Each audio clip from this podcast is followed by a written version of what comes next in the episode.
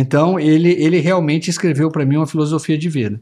Então, a teoria chega na China, como eu falei para vocês, logo após a divulgação, eles publicam em 84, em 85 a doutora Jack fazia parte da equipe, ela pega essa, essa teoria, vai para a China e, de forma isolada, individual e por conta própria, ela fica 11 anos divulgando essa teoria para pais e professores. Esse movimento que ela gerou entre pais e professores gerou uma pressão tão forte nos professores, né, no governo, que 11 anos depois eles criaram um comitê no Ministério da Educação da China, isso foi em 1996. Esse comitê durou até 2001, aonde a China estava desesperada, por quê? Porque a qualidade do jovem que chegava para o trabalho era baixíssima e eles com, é, com a maior demanda de trabalho do mundo. Então eles queriam melhorar o sistema educacional. É, esse comitê teve a obrigação de checar se, se, a teoria das múltiplas inteligências funcionaria, da educação infantil até a educação superior. E eles provaram que sim. Então, de, nove, de, de 85 a 96, a doutora Jack trabalhou de forma isolada, sozinha, enfrentando uma ditadura, um país com 1,3 bilhões de pessoas, e eu acho graça que às vezes eu estou dando palestras e alguns professores, ah, mas essa teoria não vai funcionar. Como é que eu vou olhar para uma sala e, e, de nove formas diferentes? Eu não sei. Eu sei que a China, os professores têm em média 63 alunos numa sala e conseguiram. Hoje é a, é a base curricular de um dos países mais ricos dos tigres asiáticos, que é a Coreia do Sul, é a, a, a política educacional de Singapura, Irlanda, base curricular da Dinamarca, Noruega. Então, assim, na verdade, era uma questão de estrutura. E aí a doutora Jack, ela sai e, e, fica então até 96 por conta própria. Em 96 o governo monta um comitê, tira da mão dela. Esse comitê pesquisa a teoria por cinco anos. Em 2001, olha que coincidência, eu falei para vocês que de 90 a 2000 eu percebi um movimento mundial em busca de uma melhor educação. Em 2001, a China introduz a, as habilidades socioemocionais e as múltiplas inteligências como base curricular. Nós, no Brasil, estamos introduzindo as habilidades socioemocionais na nossa base curricular em janeiro, a partir de janeiro de 2020. A China introduziu em janeiro de 2001. Nós estamos falando então de 20 anos de diferença. Bom, mas vamos seguir. A cultura chinesa conceitua a inteligência como um atributo à família eu, eu, eu quero chamar a sua atenção, nós estamos falando de mídia de paz. Por que, que eu estou insistindo tanto com você sobre essa questão? Por quê? Porque eu enfrento esse problema cultural. Os pais, a maioria dos pais que eu converso no Brasil acreditam que quem tem a missão de educar são, é, é, é, são os professores. Que a missão de educar é da escola. Isso não é real. A escola tem a missão de formar de reforçar valores. Você deveria procurar uma escola baseada na sua matriz de valor. Mas quem tem que educar, quem prepara socioemocionalmente seu filho é você. Então, o que, que acontece? Na China, já antes de Cristo se falava que a inteligência era um atributo da família. Por isso houve um esforço muito grande para as escolas envolverem a família no processo. Então, isso aqui eu vou falar com muita profundidade, não vem ao caso, mas as múltiplas inteligências na China foi a fusão da família da escola. E olha o que é engraçado. A doutora, o último é, público a ser envolvido num trabalho de desenvolvimento de aprendizagem socioemocional e de múltiplas inteligências deve ser a criança. Todas as escolas que eu tenho visitado no Brasil, nós já estamos no caminho errado. Ou seja, nós estamos começando 20 anos errado, atrasado, e estamos cometendo erro. Eu falei, ah, tudo bem, nós estamos começando 20 anos atrasado, mas nós temos condições de fazer um grande benchmark e aprender com quem é, deu certo ou deu errado? Não. Nós estamos pegando e fazendo o caminho exatamente no que deu errado. O que, que deu errado? Foca a criança. Gente, habilidades socioemocionais se aprende em casa. Não tem como você trabalhar isso como uma disciplina acadêmica. Ela não é uma disciplina acadêmica. Então, se você pega o projeto CIAL, que é o projeto da Inglaterra, que é muito questionado porque deu muito certo e muito errado, você vai perceber que as escolas que deram muito certo foram aquelas que os diretores assumiram o protagonismo do, da, da ACE, da aprendizagem socioemocional, e envolveram as famílias. As escolas que deram muito errado pegaram a aprendizagem socioemocional e transformaram numa disciplina acadêmica, que eu já vi, inclusive, aqui no Brasil, várias escolas fazendo, educação socioemocional. Este é a fórmula para o desastre. Essa é a fórmula para dar totalmente errado. E eu posso passar aqui um, final de semana inteiro só contando cases errados de, de se transformar a aprendizagem socioemocional numa disciplina de escola. Então, ao envolver as famílias no processo de implementação da teoria, os educadores visaram desenvolver a inteligência intra e buscar um ambiente propício fora da escola para o desenvolvimento de todas as nove inteligências. O que, que acontece? Não adianta. Eu converso muito isso na educação infantil e às vezes no Fundamental 1, e vale para o 2 e para o ensino médio, não muda. O que às vezes um professor tenta construir de manhã, basta o, o pai colocar o filho na cadeirinha, eu falo que as cadeirinhas viraram o centro de deseducação. E vocês vão entender por que, que a criança, observando o pai no trânsito, ela desconstrói tudo que o pai educa em casa. Então, eles perceberam um elo. Se não criasse esse elo entre família e escola, não daria certo.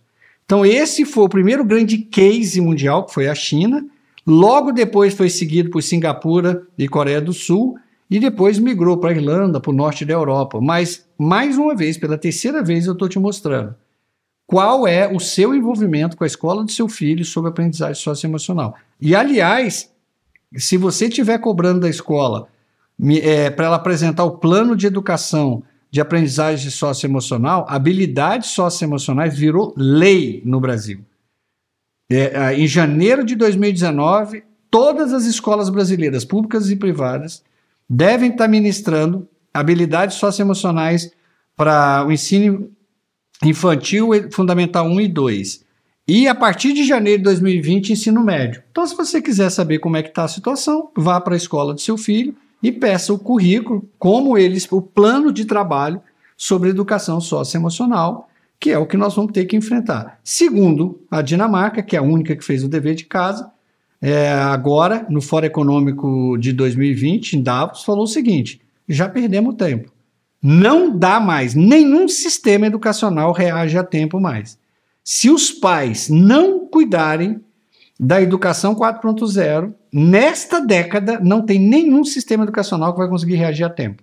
E esse foi o grande alerta para o mundo que isso vai, se as, os pais não entenderem, isso vai gerar um desemprego maior do que se esperava e um, um, um prejuízo de 11,5 trilhões de dólares no PIB mundial. Só até 2025 vai deixar de ser produzido, nós vamos deixar de produzir 452 bilhões de dólares em produtos por falta de mão de obra. E mão de obra de, de, de, de dos nossos filhos que se formaram há um ano atrás. Então, este é o grande alerta que eu vou mostrar para vocês que a Dinamarca deixou. Então, inicialmente pode parecer estranho admitir a inteligência como um traço da família e não do indivíduo. Entender na afirmação em que o ambiente familiar reflete no desenvolvimento das inteligências, portanto, o trabalho da família reflete diretamente e integralmente na pessoa, modelando modelando-a para o desenvolvimento do cidadão. A questão é a seguinte: é, a teoria das múltiplas inteligências defende que nós todos nascemos iguais. Iguais em que sentido? Todo ser humano tem o potencial de se tornar prodígio em nove inteligências. Sendo que geneticamente você nasce é, pronto, propício, você já nasce prodígio, que eles chamam, eles não usam a palavra gênio, em média para duas. Ou seja, é por, por isso que eu encarei como filosofia de vida. Qualquer criança que se olhar, qualquer ser humano, você tem que olhar e falar: ah, na minha frente tem uma pessoa que é prodígio em pelo menos duas inteligências. Agora, nenhuma inteligência vai, nenhuma inteligência vai se manifestar se não for estimulada. Esse entra a importância do papel da família. Se os pais não entenderem a teoria das múltiplas inteligências e não trabalharem com esse conceito, eles vão continuar alimentando é, o currículo voltado para inteligência lógico-matemática, que é o nosso currículo. Então, Gardner cunhou a nova definição de inteligência como sendo o quê? Um potencial biopsicológico para desenvolver a capacidade de resolver problemas e elaborar produtos valorizados em um ou mais ambientes culturais ou comunitários. Deixa eu traduzir isso para vocês. Potencial biopsicológico. Então, é o potencial bio, que você nasceu, herança, carga genética, com o psicológico, com a sua educação, hábitos educacionais, pela forma que a sua mente foi, foi trabalhada, pela forma que a sua mente foi modelada, isso é, é, é essa relação, essa combinação da carga genética com o que eu chamo de construtos é, psicológicos, né, cria o biopsicológico, a relação da mente e do cérebro. Então, por isso que a família é tão importante. Além da carga genética, ela entra com toda a parte do psicológico. Por isso que tem várias crianças que nascem gênio para determinada inteligência e não se manifesta. Por quê? Porque naquele ambiente familiar não é propício, não há estímulo para aquela inteligência desenvolver. Não se preocupa com isso. Como eu te falei, dentro do projeto do MidPaz, nós vamos ter uma aula completa, profunda sobre múltiplas inteligências. Aqui eu estou te explicando a teoria. Então, o ponto alto da teoria é a capacidade humana de desenvolver durante a vida as inteligências do intelecto. Todas terão seu perfil modificado pelas influências dos afetos trocados no, no, no transcorrer de sua existência. Gente, mais uma vez eu chamo atenção para a importância da família. Né? O ponto alto da teoria, independente da sua idade, independente de raça, independente de nível social, todo mundo nasceu prodígio em pelo menos duas inteligências. O gênio que Harvard fala são crianças que nascem com tendências para cinco inteligências. A questão é que o seu perfil pode ser modificado pelos afetos trocados. Ou seja, a, a, teoria diz que você pode se tornar prodígio numa inteligência que você não tem dom hereditário para ela. Você não tem o dom hereditário e ela se manifesta.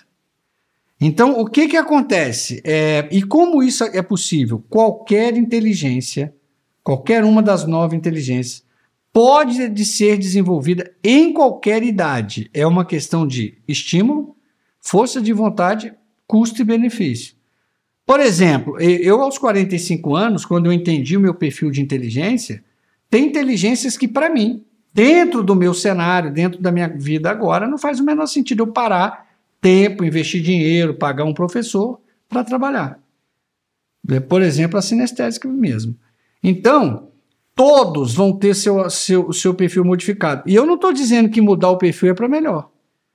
Então você pode pegar uma criança que nasceu gênio para música, mas a forma que a família cria destrói essa genialidade. Não é que destrói, atrofia, deixa latente, não deixa ela manifestar.